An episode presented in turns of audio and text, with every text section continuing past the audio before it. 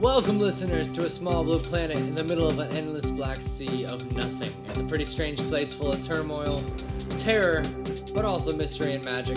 Today we sit down with just one of us Earthlings to tell you a tale of one simple night here on the mother we call home. So to any and all who might be tuning into our frequency, let's begin.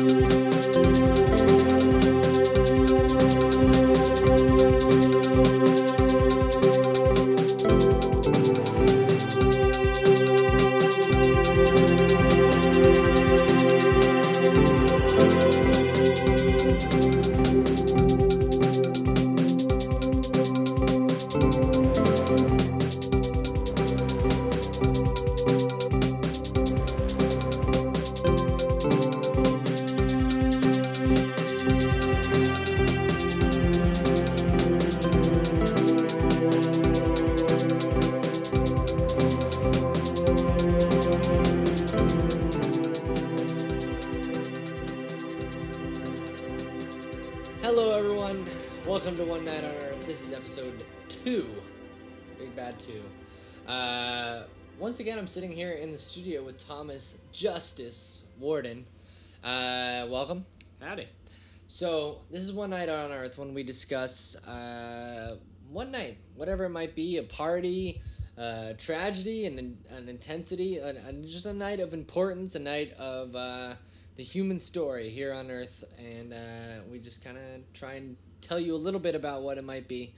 And so tell us a quick bit about yourself. I know you were just on Gage's Top 5 recently, but just in case.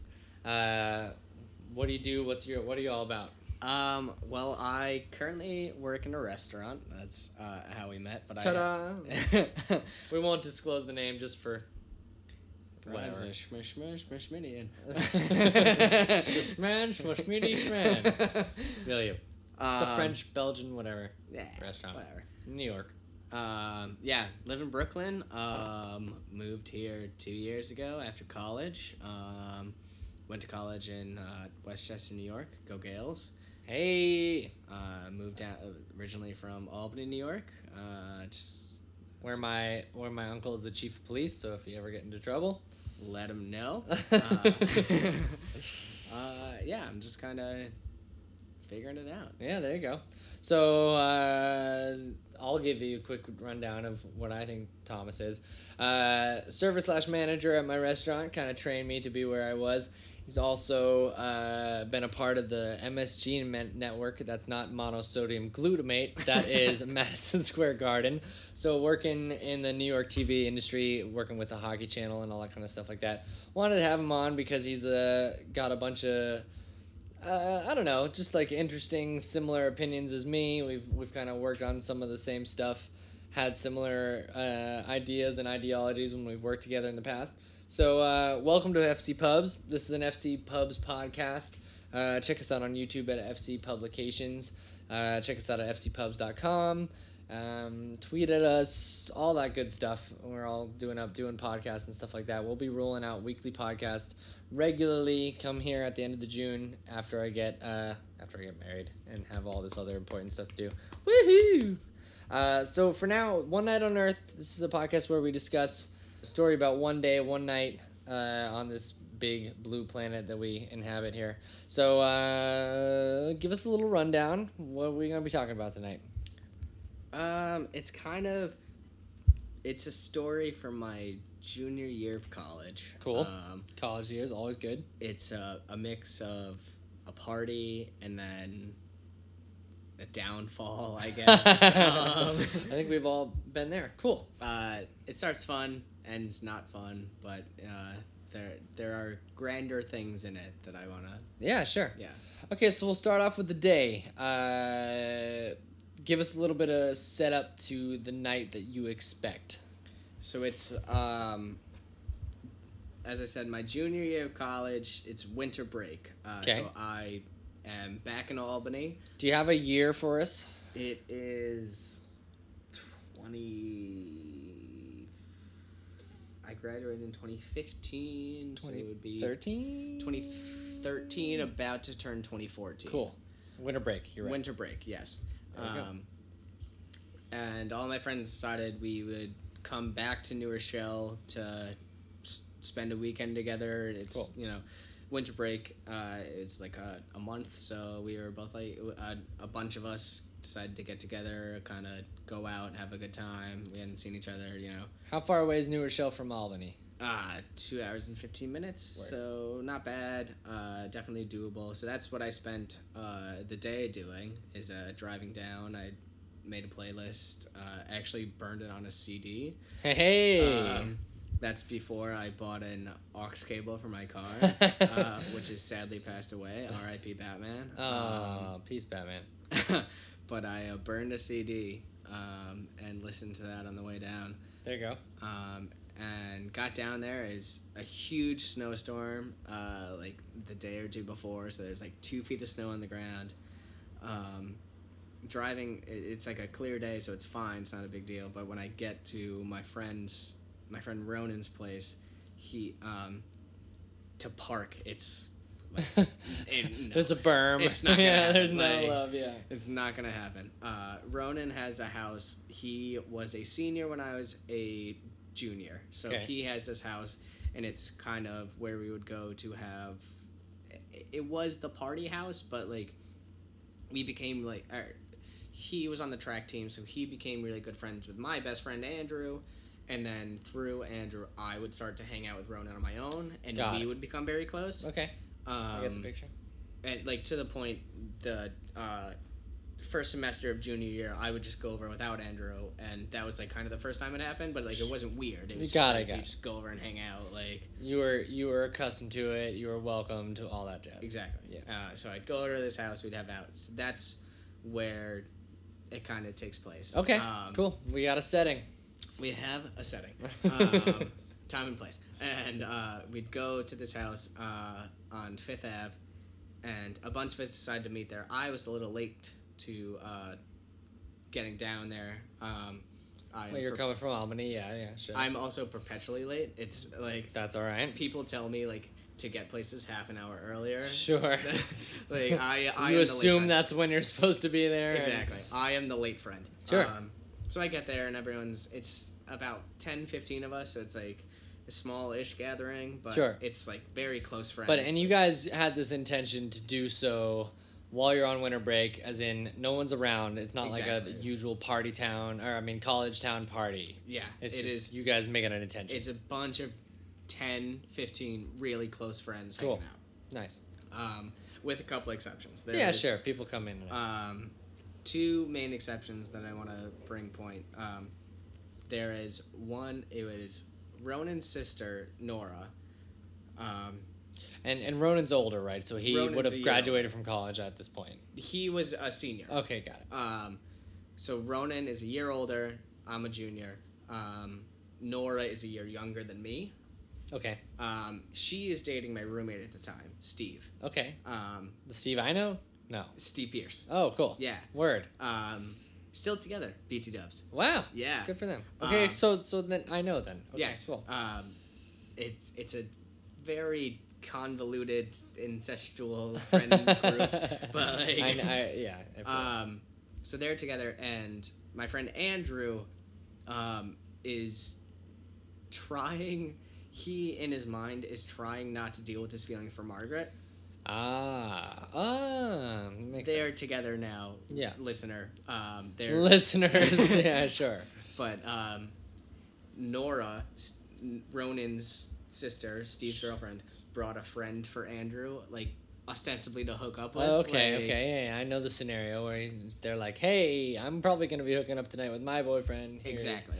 Here's this person who's probably down. And Margaret brought a friend for me. Well, you and Margaret are friends, right? Me and Margaret, best friend. That's kind of like this story. We would have been like super close before.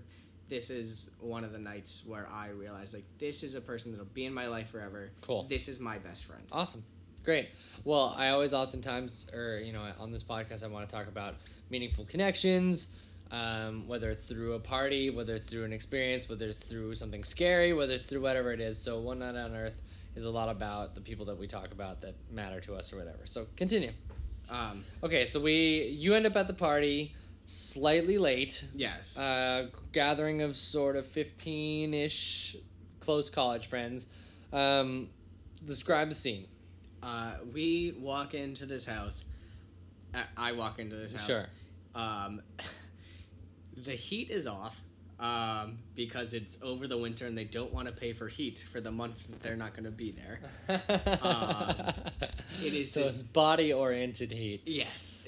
Everyone's in coats. It is a dump of a house. It is a disaster, but it's where we had all our parties. So cool. It's a house that I have really fond memories of, but it's a dump. Sure. Okay. No. I mean, I think we all probably have that party house in college. Yeah. The take advantage of, I can come here and maybe yak my brains out, whatever it is, you know what I mean? Yeah. I've certainly done that at Ronan's house. Sure, pee in the yard, whatever it is, He had a bush, so he'd go pee. But I walked in, everyone's just kind of getting readjusted to, spending time with each other. Yeah, because, again, you're on winter break, it's a month-long break in college, whatever it is, Yeah. So I walk in, and that's kind of like the official start. Not because of me, just because of everyone's here. Yeah. Let's get the show on the road. The crew, yeah, exactly. So we start playing beer pong.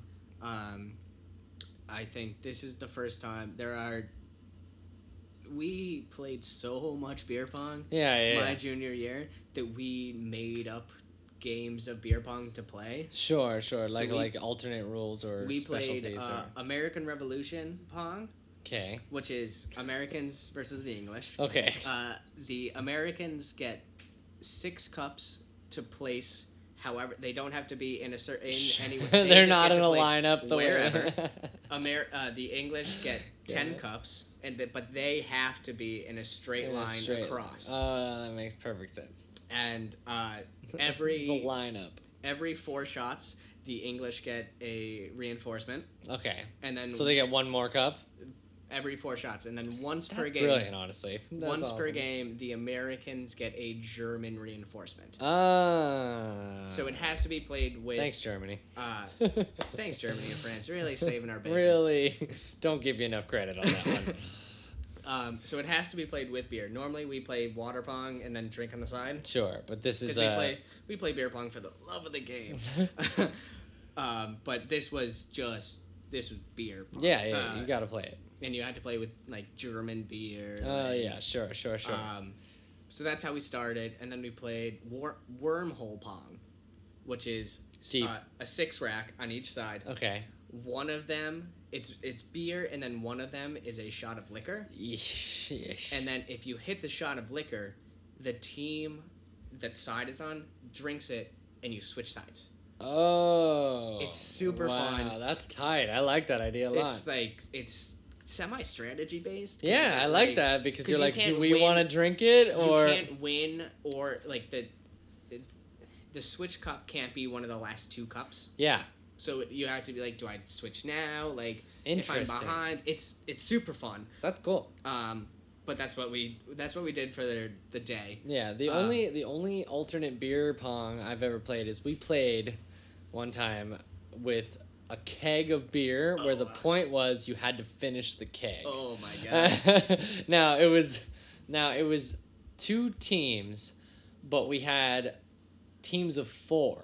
Oh, okay. Right? So you could sub in, sub out. Yeah. Kind of you were a closing pitcher or whatever, you know what I mean? You were well, I'm going to run 3 games because I got it right now, but then I need a rest. Yeah. And so I'm going to have this closer come in and do something or whatever. And we did it where we had, I forget exactly what the number was, but there was a pyramid of cups as opposed to a triangle of cups. Got it. So we did a triangle and then stacked on top of that another triangle and then stacked on that another triangle. It took all night. Yeah. When we were all faded. But it was fun. Another... time we did this is a separate day. Sure. On Earth. We did Century Pong. We took he has already a long dining room table. We took an extra plank of wood, probably 15 feet long. Wow. It's 100 cups on each side. Word. And a 30-rack on each side. Got it. And then 3 people per team, and you just play. Sure. That's similar to what we did. It was just, again a keg. Yeah. We just kept filling them up. But we had, I don't know how many cups were on each side, but it must have been more than 50. Yeah. And it was the same type of thing. But again, the four-person team, so I sat out for like probably a good hour. Yeah. You know what I mean? That makes sense. I know people who do Century Pong but play with teams of five. Yeah, exactly. Three, you were just always on. That's true. See, that's the more difficult word. Like, at a point, I was just hanging out at the party. Yeah. I still probably kept drinking, which is the problem. but there was I remember that specific game went all night, you know, with the eight people who were playing. Yeah. And at one point I was just off hanging out in the party and came back and was like, how we doing, folks? You know, whatever. I'm like, whatever. Anyways. Okay. So beer pong ensues. You guys are getting tipsy. You're playing beer pong, having a good time. Sure. Someone decides to try and play a beer Olympics. Oh yeah. And then the other 14 people are like, no, we're not doing that. I'm sorry. I'm over it. So we were really big during this phase of my college life, playing the game Mafia. Sure. So someone decides, like, all right, we'll have one more game of beer pong, and then we're going to play Mafia. Okay. So we were playing Mafia. Well, let's just real quick for our audience. Yeah. In case. Mafia is a game. Everyone sits in a circle in a room. Do you play with cards or not? Yeah, we did. We did with cards. Okay, we didn't. Okay, we had the so there's. Well, again, this is the type of game like beer pong that'll have different rules wherever you are in whichever college. But yes. You guys go ahead and tell yours. So how we played, it was normally 10, similar to the party. That's why we decided to play 10 to 15 people. We had one narrator who would tell the story. Sure. Pick the people and kind of just administrate the game. Sure. There were the dungeon master of sorts. Yes. There were two people in the Mafia. Okay. There was one police officer, one medic. Got it. The two people in the Mafia each night, quote unquote, which is when the lights would shut off and people would kind of pick their things, would decide on someone to kill. Got it. The police officer would decide to accuse someone of being the Mafia. Sure. The medic would decide one person is saved. We picked. There were several different rules we had. We had a peeping boy where someone could peek their eyes at night. Oh, so even if so he would see who everyone is, but if he got caught, he was dead immediately. Got it. We had a postman who, it's a really unfortunate thing now that I think about it. Yeah, but that's obscure. I don't even know. Every time he would die, he would go on a rampage and kill two people. Oh wow! Jesus Christ. It was rough, but it was really funny at the time. When I was a college student. Sure. Yeah. But it's just a really funny game. A really fun game where you you have to convince people that you're not, part of this group or you are part of this group. You have to It's a game about lying. Yeah. Kind of. It's totally a character-driven game. It's super fun.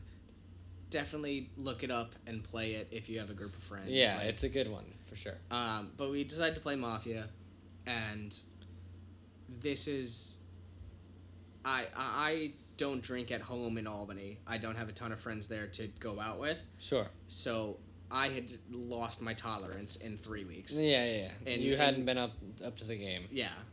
So I'm starting to feel it at this point. Haven't eaten dinner, just feeling it. Yeah, you drove down for this event, all that stuff. So during this game of Mafia, me and the young lady that Margaret had kind of intended on set aside. Sure. We're flirting and whatever, and then during just one of the lights out situations we were just all right, we're gonna make out. Yeah. Doesn't matter. That's what, it didn't go well for the game because you're very vulnerable. Or went whatever. Well for me as a human. And then we had all kind of it's 9:30 at this point. Sure. We've been hanging out drinking for a while. I got there mid-afternoon, and now it's this was a type of day to night event, right? Yes. It wasn't just yeah, totally. So we all decide we're gonna go to our local bar, just kind of hang out because we know it's gonna be super not crowded. Exactly, because it's off season. It's off season. We know the owners, so we're gonna be able to have a good time. They're not overly expensive or whatever. Yeah. Actually, this bar was kind of expensive for where we went, but like point still stands. Yeah, sure. It's your spot. Yeah, it's our spot. It's basically the only bar within walking distance. So we're just like, we're gonna walk. We're gonna have some fun. So we go to this bar. This is where I start to brown out. Sure. Where things get a little blotchy. Yeah. I remember walking to the back of the restaurant. There's a bar and then like a small dining area, probably 8 tables. Sure. Like not much, but enough where if you want to sit down.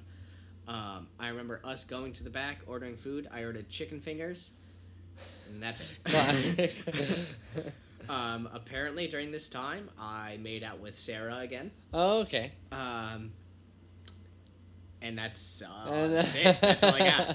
It's fuzzy, but the main part of the part of the night that I actually like, the meat of it is later. Okay, but so for now, you guys go to a bar. It's the whole crew, right? Mm-hmm. The whole Margaret's party, private party. Margaret's to a public place. You guys are all doing your thing, and there's some debauchery. That's all you got. Yeah. So, it's a good synopsis. So where, like, you and, let's talk about Margaret real quick. Okay. You and Margaret are super homies. It actually comes up later, I'm going to talk about it. Okay, good. Right. Good. I just want to make sure that people know that relationship is, because I know what that relationship is. Yeah, me and Margaret, we are absolute best friends. It is, most people assume when, at least in my experience, most people assume when a guy and a girl are best friends that there is some sexual tension, sure. Romantic interest, whatever. Myself included. Yeah, I felt this way too when I first met you guys. Absolutely, yeah. Never been that case. It is just two people, two besties, really, really 100%. Care about each other. Like, absolutely, never anything more. Totally. There's so much in this night. I shouldn't be laughing about it because it's really not like funny. Yeah, but you know we. But there's a lot of common themes that like even you've brought up like just in this podcast that have answers in this. Yeah. Okay. All right. So I blacked out at Beachmont, the name of the bar. Sure.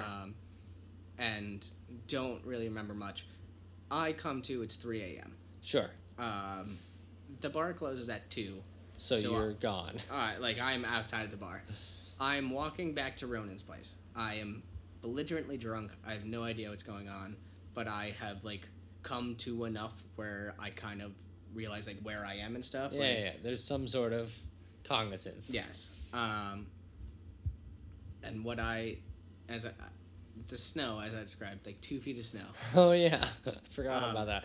Here's the thing about this if you're not in New York City or New York in general. Like, there's some nights where it's a battle to go out, and if you do end up doing so successfully, there's a point where you get so drunk where you don't care about the snow much anymore.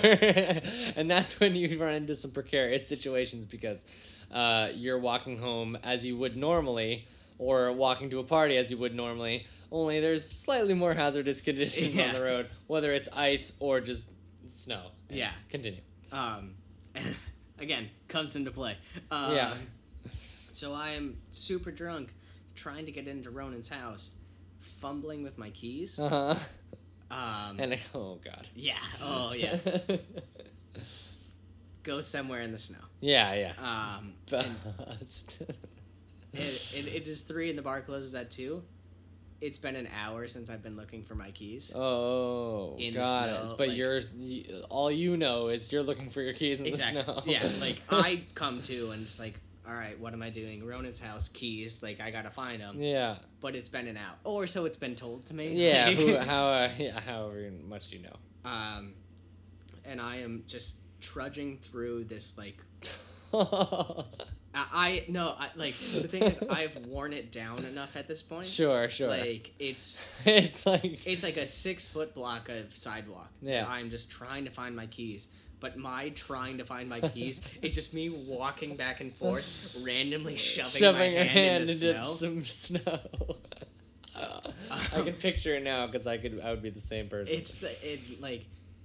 I am the type to Irish exit. Sure. Me 100% too. Like Yeah. You're like, I've had enough. Yeah. I'm out of here. Oh, yeah.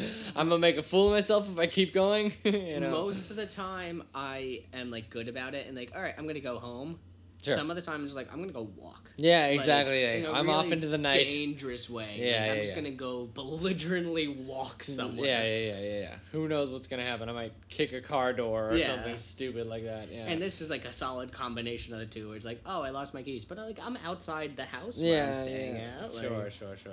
But so you had every intention just for, you know, audience sake of coming down to, what's it called, the town? Beachmont. Or New Rochelle? New Rochelle. And staying there. Yeah. You're not going back to Albany tonight. Yeah, exactly. Okay, so this is the place where you intend... absolutely no plan. Yeah, so this is the place where you intend to stay, yet your keys are still important. Yeah.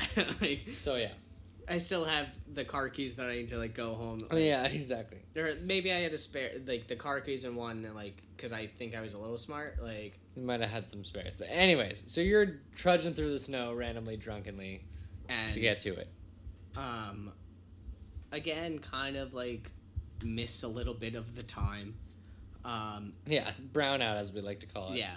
And then Margaret's walking with me. Sure. She's just here, like kind of like talking with me, figuring it out. I'm crying at this point.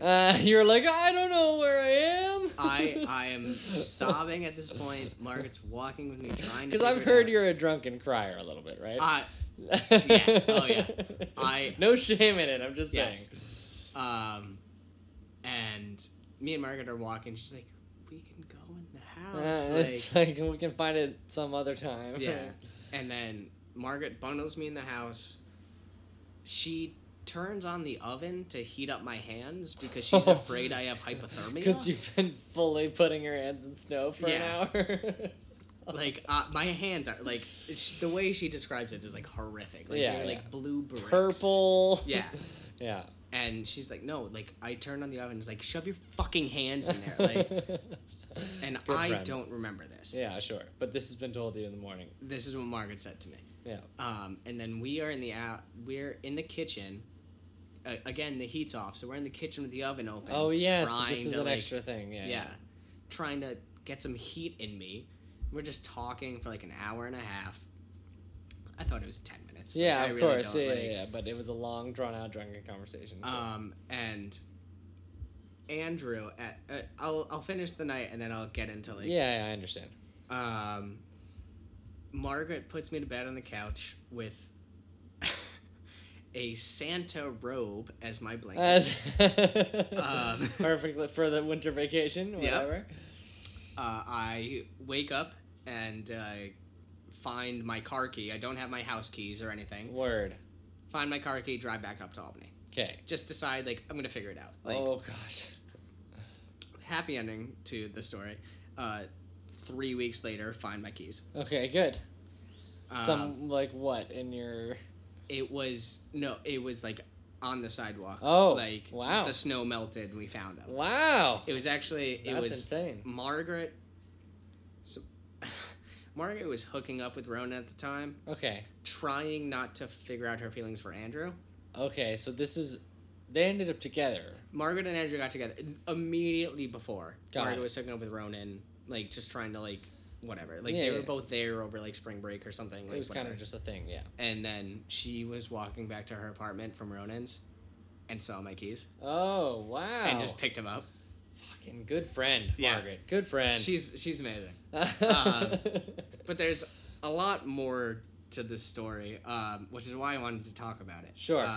So when me and Margaret were in the kitchen talking, Andrew was on the couch hooking up with the girl that he was quote unquote supposed to be hooking up with, right?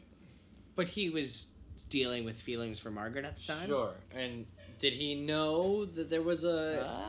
okay, we'll get there. He thought that me and Margaret were hooking up in the kitchen at the time. Sure. See, that's tricky. According to Margaret, you could hear my sobs from, like, the house next door. Like, how he thought. Like, again, this plays into the narrative that maybe you guys have some sexual tension, even though you know and she knows that you're that there fully is none, just but, like, homies of homies. Yeah.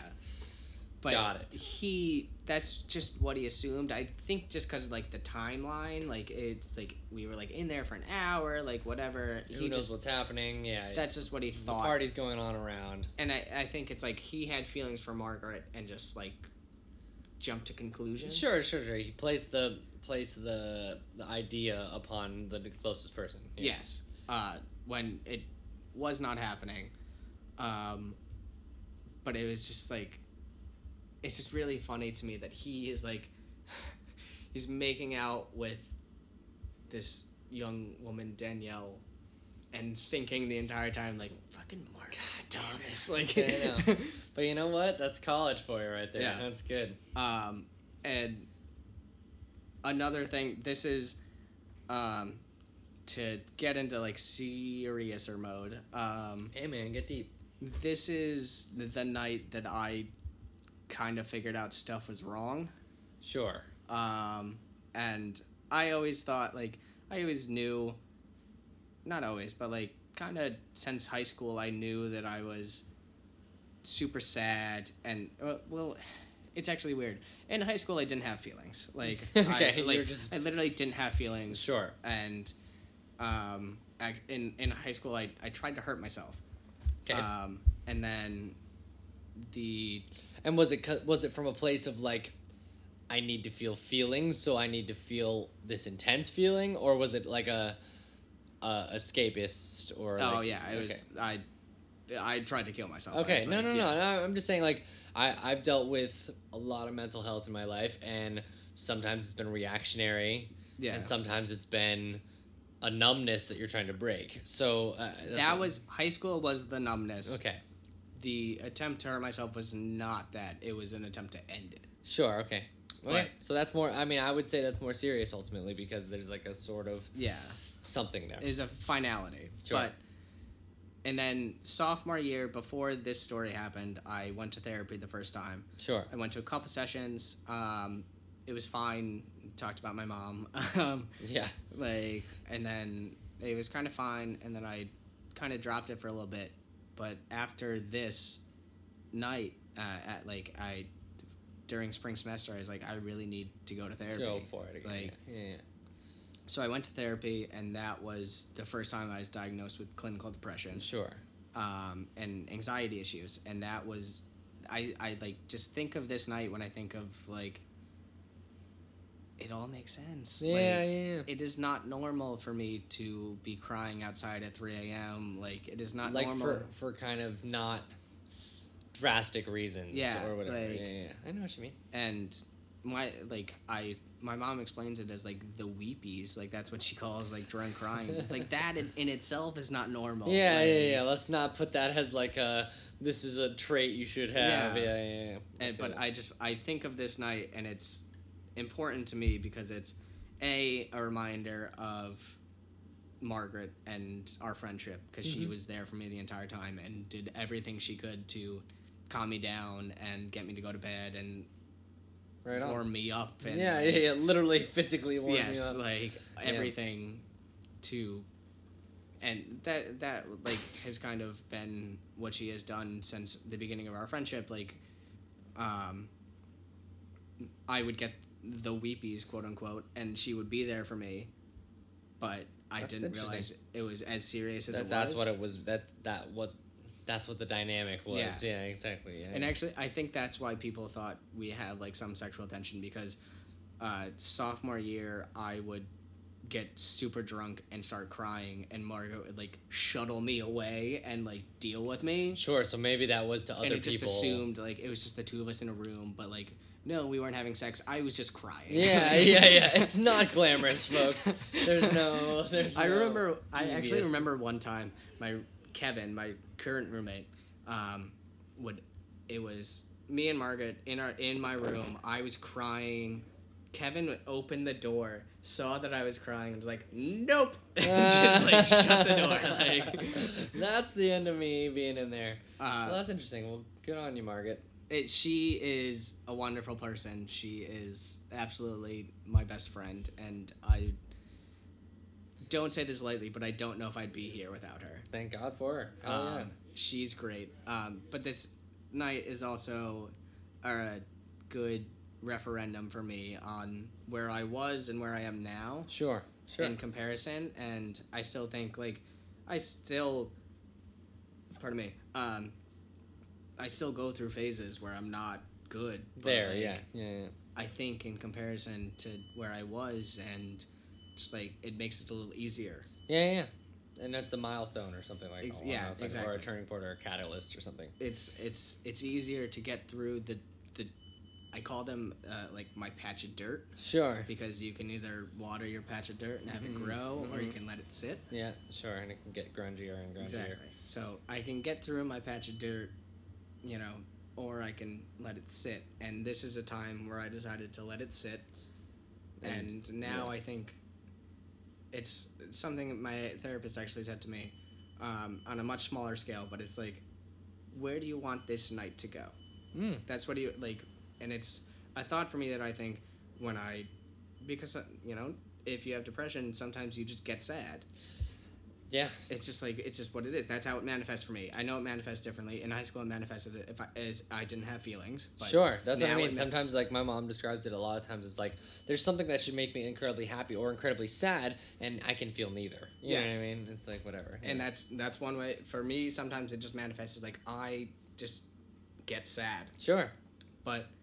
one of the things that I think about, like, the thought that I think now, that Margaret started, but, like, my therapist just manifested in a phrase. Sure.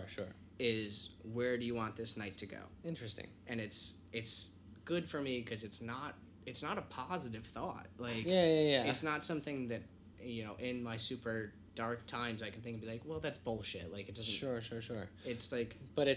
But it's a real thought. Yeah. And the fact that it's like, not everything has to be peachy. Yeah. Not everything has to be resolute. But what are you expecting, and set that expectation for yourself? Or what are you longing for, and set that expectation for yourself? You know what I mean? And it's like nights where, you know, I just want to feel sad. I can feel sad, and like there's something to it. But I make that decision. Yeah, like, yeah.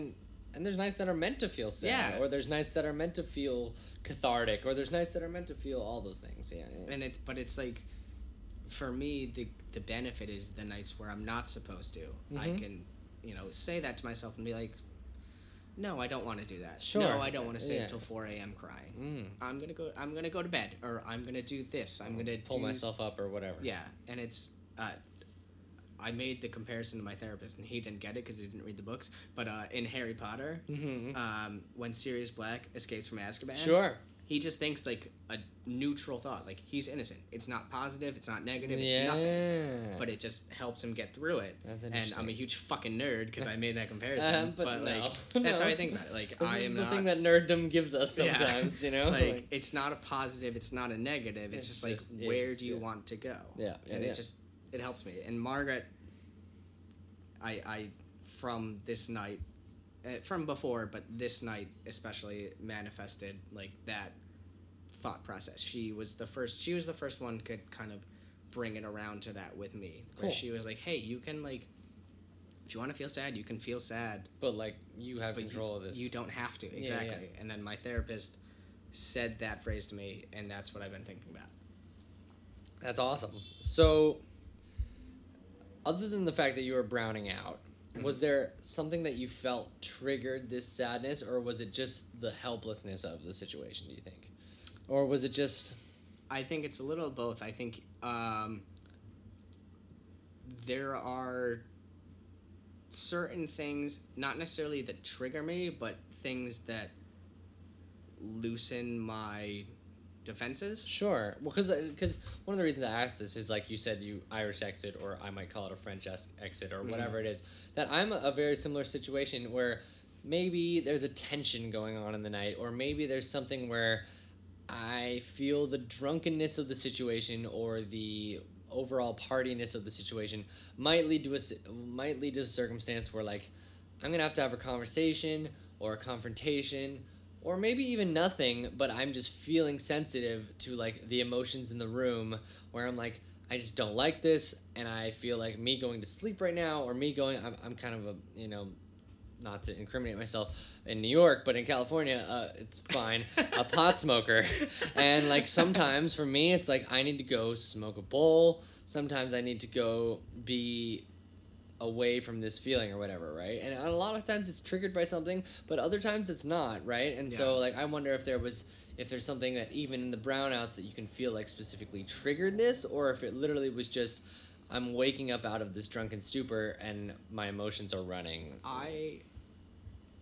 I'm trying to think, because most of the times when I Irish exit, it's not to this point.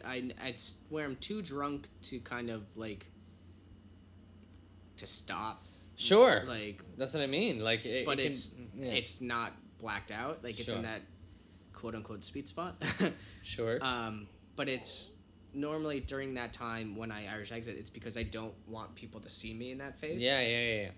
Or you don't want to get to the point where you're fully making a fool of yourself or whatever it is. But I think in this case, and as in the probably half the time it's I don't want people to see me. Half the time it's just because my defenses are lowered and I can't control it. It's going to happen, your walls are down, and I just don't want it to be in a bar. And I understand. And there are just certain times I can't think of anything that really triggers my sadness. I think it's just certain things. You know, if I'm not in tip-top shape and I can't kind of keep it at bay. Sure. You know, when I get drunk, definitely. But even when I get super tired, when I like get hungry, like anything where I'm not like tip-top shape, it's way easier for just for the walls to come down. Yeah. Interesting. Yeah. So, was there anything in the morning to this? I mean, I know you said you all of a sudden are waking up and dipping home, but is there any repercussions from this night, or was it just kind of a realization where you felt that scenario play out and realized you didn't want it to keep happening that way? More the latter. I think no repercussions, like negatively. Sure. I think if anything, maybe Katie, Margaret's friend, was a little pissed because I made out with her and then just left. And then where are you? Yeah or what the fuck or whatever. But I think Margaret and I had like a small talk in the morning where she was just like, "Are you okay?" Yeah. Like it was just like one of those, like I could feel her concern. And I drove home and I'm like 2 hours by myself, and I just kind of like thought, and I was like, "Yeah, I need to do something." Yeah. And this was after you had initially been to therapy before, but this was kind of a catalyst to like I'm seeking it again, or I'm going back. It was, and the first time I went to therapy, I had only gone a couple sessions, and was it influenced by anyone? Did your parents or did anyone else tell you to go? My first freshman year of college, I was on scholarship for all 4 years of college. For my freshman year of college, I went on academic predation because they put me. I'm blaming the system here, but it's semi my fault. They put me in Calc 2 and Computer Science 201 my freshman year. Oh, got it. First semester. Jumped. So, and I'm terrible at math. I suck at math. I was going to say, I'm not ready for that no matter what. But there are a lot of reasons. I took AP Stats senior year of high school, so they assumed I was good at math, but the reason I took AP Stats because my uncle taught the class. I failed the AP test. I passed the class, but I failed the AP test. Like sure. They just like, and they put me in this, and I got an F in AP in calc. Calc, yeah. I passed computer science, but I got an F in calc. So my grade point average was below what I needed for the scholarship. So therefore, you're on probation. So I was on probation, and I had to write a letter being like, "Hey, why should you doing this? Why should you be? Why what's making you slip?" And this was before I realized I had depression, but I like wrote an email. I was like, "Hey, I'm really sad," and all this stuff. And then like I included like a couple sentences like how I tried to hurt myself in high school. Sure. And that was the first time my mom ever found out. Oh wow! Because she was involved with the process. She like read the letter. I think so. Obviously, it was I mean, obviously it was unsuccessful, but it was really unsuccessful in that it wasn't like your parents found out. Yes. Got it. Yeah. And then it was, yeah. And my mom read the letter and was like, is that true? Like, yeah. Were you bullshitting to get out of something? Yeah. Or, yeah, yeah. And I was like, no, it happened. Like, I assume she knew, or, like, secondarily, I assumed it was not a big deal. Uh-huh. That's kind of what I assumed in high school. It was like, oh, no one can feel feelings. Like, this is normal. Everyone doesn't know what the fuck is going on. Yeah, and I thought that was normal until I got a different experience. Sure. Until, like, friends told me, like, I said, like, I didn't have many friends in high school. I wasn't really close to anyone for anyone to tell me, like, hey, like, that's not normal. Yeah, you don't need to be feeling this way. Yeah. And then I got to college, and people were like, hey, buddy, help out. Fuck? Yeah, I know, yeah. But my mom read the letter going into sophomore year and was like, you got to go to therapy, or you got to do something. Like, tell me you're going to do this. Sure. So I saw someone at home that summer, and it wasn't a long enough timeline to, like, really get into anything. Yeah. He was just like, all right, this is, we kind of talked about my mom a lot, and I had some issues with my mom, and we worked through that, so that was helpful, but, like, I didn't really deal with anything with me. Sure, you didn't get into the personal stuff. Exactly. Yeah. And then, after this, I went through an entire semester where I was just in a holding pattern, so to speak. And then this night, and then that semester, second semester, junior year, went back to therapy full time, once a week. So, do you think it got you through it? Do you think it got you there? Did it give you some stuff to do, or? I think so. He, it was a she at this point, and then I switched to a couple different therapists after that. She was super helpful because there was a lot of stuff that I had already known about myself and known kind of what they were, but not how to deal with it. Sure, totally. She gave me a lot of advice on how. Yeah. And then she was the first one who was like, you have clinical depression. Yeah, like, and that's important to hear because, like, you know, for the longest time, I mean, my mom suffers from an incredible blight of a dual diagnosis where she's manic depressive but also an alcoholic. And one can be a catalyst for the other, right, while the other can be a catalyst for the other. You know what I'm saying? Yeah. Where if she relapses, if she goes off the handle, she will go into this manic depressive mode where during her recovery, if she does decide to recover, and I call it recovery because it's happened multiple times, she will go, I'm super manic for a little while and I'm on top of everything, but almost to the point of there's this inevitable crash, and during that crash do you relapse, and then if you don't, do you get super depressed? Yeah. And what does that depression look like? Does it mean you can't feel feelings, or does it mean you're sad all the time and nothing makes you happy? There's all that stuff, right? Yeah. So one of the biggest things she needs to do is treat it like, realize that it is like, you have a fucking issue. You have to treat it like diabetes where you get insulin shots. You have to literally, like, take care of it. Yes. Like, it is a disease. And it took me so long, especially as a son, to be able to look at that situation and say, why can't I make you happy? Or, why can't you just be excited about these things that are happening or whatever it is? And look at it like, no matter what, you're going to have these issues. You need to deal with it like it's a disease or whatever it is. You know? So it took a long time for that, so I understand. But, so what were some of those steps? I think...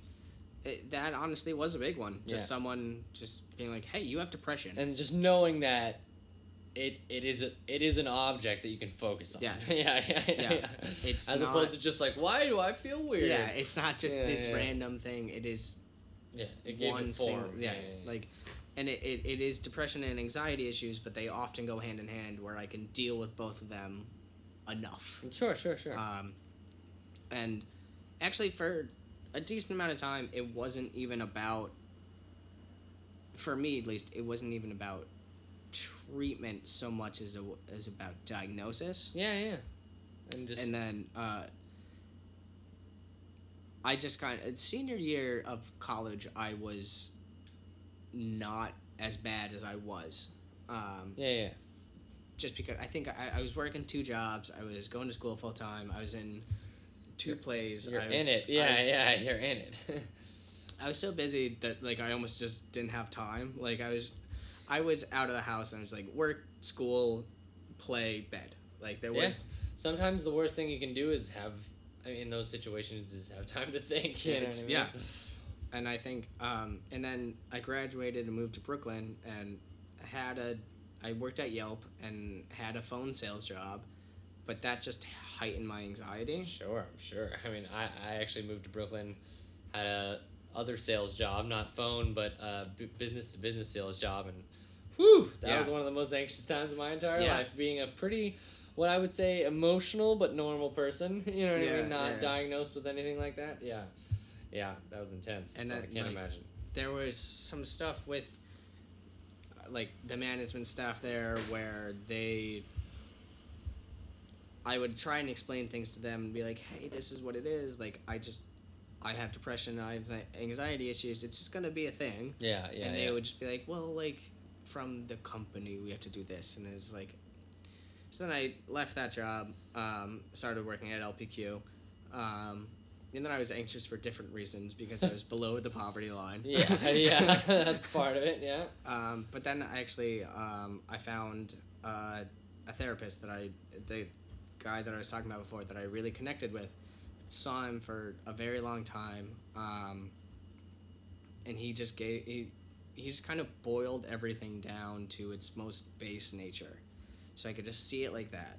And he's like, one of the things I learned from him was, one of my issues before is I would always refer to, I would say, like, oh, it sounds bad, but it really helped me. Like, he would say, like, I would say, like, oh, I'm really sick, I have a sick part of my brain, I'm broken in this part of my brain. Sure. But he would, it helped. It's not, like, medically correct, but it helped. He would just be like, no, it's just a challenge you have to face. Uh-huh. And at first I totally went against it. I was like, no, it's not a fucking challenge. Yeah, like, yeah. Well, but here's the problem, is that, you know, there's so many of the time when, I mean, okay, you have to have respect for the fact that, yes, there is an issue that is above most other people, going to be there regardless of what I do about it, right? Mm-hmm. But there is still a mentality that I've always felt, that there are people who tackle this. For instance, my aunt, who is my mom's sister, has almost... verbatim the same affliction. She partied way too hard and quickly realized she was a substance addict, and also was manic depressive, right? The way she's tackled it is to say, hey, I don't need to have this strict anti-substance policy. I don't need to have this strict, I can't be around people who do this policy. I can still do all the normal things that make me who I am, and yet I just need to know that whenever I'm feeling this certain way, I need to, for lack of a better term, Irish exit and say, yes, I'm done with this night. What do I want this night to be? Just like you said, I want to go home and be with my husband and maybe cry a little bit and listen to some music and fall asleep, and that's going to be the end of my night, and that's a totally fine thing. Or I'm going to be able to say, my mom stresses me out, or I'm going to be able to say, my sisters stress me out, or I'm going to be able to say, these people are stressing me out, or whatever it is. And there's a way. My mom does it a very different way, where she's like, I have to treat this entire disease as my life, and I have to deal with it as a disease that's there all the time, and she focuses on it regularly. And sometimes that makes me as a son angry, because I'm like, it is a challenge, right? And but I understand, as someone who's been diagnosed, or as someone who is, like, looking at it as a problem that they have to solve, like, no, you can't simplify it that much, or, you know, or you can't, like... That is totally how I initially thought. Like, it totally wasn't, like, no, it's not a challenge, it's a disease. Yeah, like, but then, give me the credit that I deserve. Exactly. Yeah. But then I think one of the things that flipped it for me, and this is what he was trying to do, is... I saw it as this insurmountable thing that could never be beaten. And all of a sudden, it's not. And then all of a sudden, it's like, no, it's just a challenge. Yeah, it's just, like, something I have to deal with. Yeah. And it made it so much easier. The way that an economic challenge or something like that could be. Yeah, and it just made it easier for me to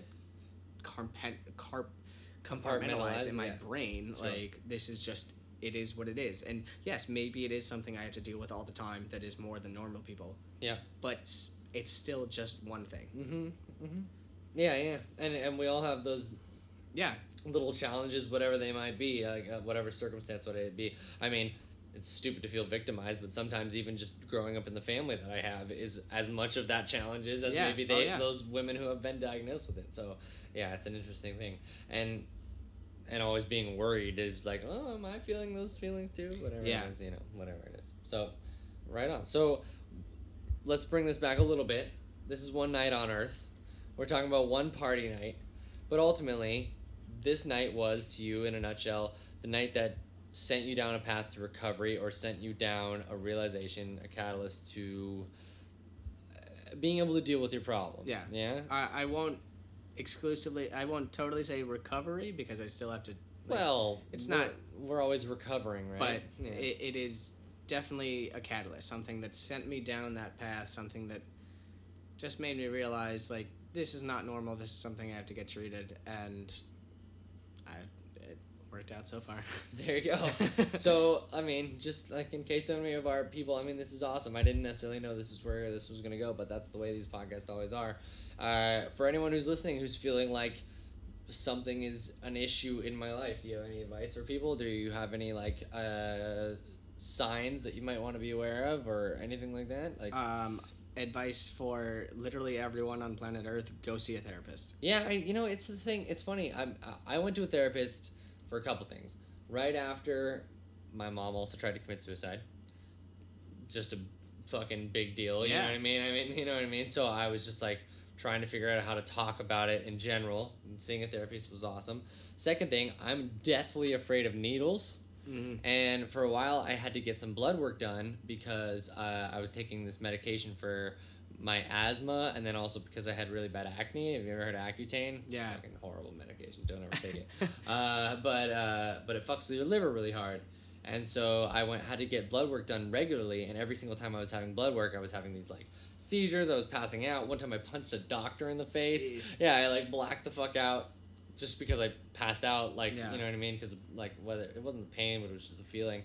And I got so agitated that while a doctor was trying to restrain me, I just jacked him in the face as I'm ruining my kitchen. And so I went to what's called an EMDR therapist, which is, like, I don't remember what EMDR stands for, but it's essentially, like, fear therapy. Yeah. Right? Okay. And it was just, like, showing, like... It gave me all these tools to be able to say, like, when you're in this situation where you're overcome by a completely irrational fear, because, like, what are needles really doing? What is getting blood drawn really doing? Yeah. But still, to me, it was just the end of the fucking world. And again, not because of anything I can tangibly say, like, I'm afraid of this feeling. Oh, yeah. It was just like, when that happened, my body started having a panic attack. What are you going to do, right? And it was amazing. It was a super good feeling. So anyways, okay, so go to therapy. Go see a therapy. Like, even if you're just feeling...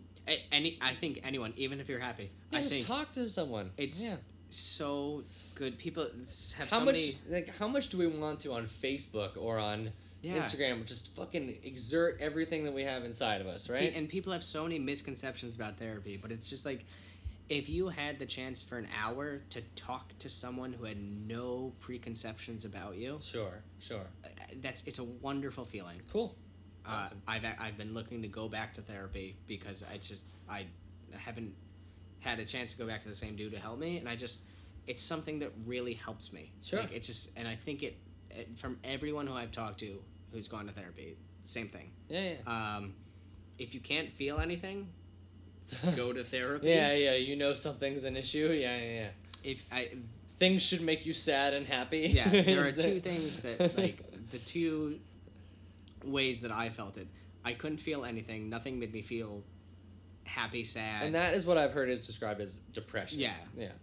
And then, later, it was just, like, I was just sad all the time and couldn't do anything. I subsided sophomore year on fried chicken and candy because nothing else, like, I was looking for momentary moments of happiness. Sure. And that was what literally made me happy. Yeah, like, interesting. Well, at least it wasn't drugs. I definitely self-medicated on alcohol, but like... Yeah. So do you think, I mean, this is a very personal question, but we've gone personal. So do you think, we talked about that night as being a party night, but do you think that it was those brownouts, or do you think that there was anything to do with that alcohol that was really making to you, or was it more of just the situational feeling? I mean, I think... Because, I mean, I'm just speaking from personal experience. Yeah. We've been drunk plenty of times, and most of the time when you're drunk that I see you, I'm surrounded by people I love. We're having a good time. It's generally a time to goof off, a time to let loose, things like that. So I haven't typically seen the, like, self-destructive drunk that even some of my best friends do. You know what I mean? Like, so do you think that was contributing or no? I think, well, like I said, I definitely self-medicated with alcohol in the past, which is not good. Okay. But I like to think I am past that phase in my life. I mean, we've all been idiot college drunkards, right, but I like to think that I'm past the phase in my life where I need to Irish exit and cry and abuse alcohol. Interesting. I think I've gotten enough help where it I like to feel like I am like that, where I can just have a good time with people that I love. Like I'm having a good, like I'm just hanging out, enjoying life. It's not, it's not anything more. There have been nights recently-ish where it's not the case, where like I get a little too drunk, my defenses slip. Sure. It's not the norm anymore. Got it. And it was the norm then, and I think that's. This night that I described was way worse than anything else, but I think that's because of the setting and the circumstances. Sure. But it was a fairly normal occurrence for me to get ripped and just, like, start crying and feel sad. Yeah, be there. Yeah. And like you said, Margaret was there for a lot of them. Yeah. Or whatever. Yeah. Well, that's cool, man. Well, you guys, this has been One Night on Earth. You know, we like to get into all sorts of different things. Last week we talked about a holy experience at a temple. This week we talked about an emotional and a traumatic experience, and yet, you know, it was a party, you know what I mean? I mean, so we always want to be out there talking to everyone and getting every different perspective. So if you guys want to comment on anything, if you guys are ever have any issues, you know, we just always say reach out. The biggest thing you can do, like, you know, Thomas and I, turns out, have both dealt with people, whether it's ourselves or whether it's other people who have had serious circumstances with mental health and things like that, and it's like, you know, reach out, talk to someone, fucking leave a comment somewhere. Yeah, you know what I mean? Like, fucking DM me. Like, yeah, on exactly. That's like, what I'm saying. Like, whatever. Yeah. I'm Luke Shot First at Twitter. Always happy to talk to you about these issues. You know what I mean? It's like it's a thing, and we're all out there feeling the same experience. So. Yeah. At Justice Calls Me at Twitter. Seriously, DM me if you need someone to talk to. I feel like, you know, one of the biggest disservices you can do to yourself is not to reach out, especially with the connectivity we have these days. Yes. Chances are there's someone like you out in the world. So help figure it out. And like you said, maybe it's seeing something, maybe it's someone talking to you, maybe it's just changing up a habit, maybe it's looking at it like a disease, whatever it is. Whatever makes you feel better. I have started eating better, and it's helped me a lot. Like, it's true. There's so many things that you can do to help yourself feel better. I didn't help that. We went and had a bunch of German sausage tonight, but that doesn't help the situation. By eating better, I mean cooking home-cooked meals. They're garbage for me, but they're like they make me feel a little bit better. Yeah, that's true. Little small happinesses, right? So right here live from Brooklyn, New York, in the kitchen/studio. This has been Gage's. Nope, not Gage's Top 5. We've done a couple podcasts today. This has been One Night on Earth, where we talk to humans of this great planet and talk about the stories that have happened to us involving one night and what they can mean to us and mean to our lives, right? So this has been Gage Sieber and Thomas Justice Warden. Thomas Warden, the Warden. We'll see you next time. Yeah. Much love.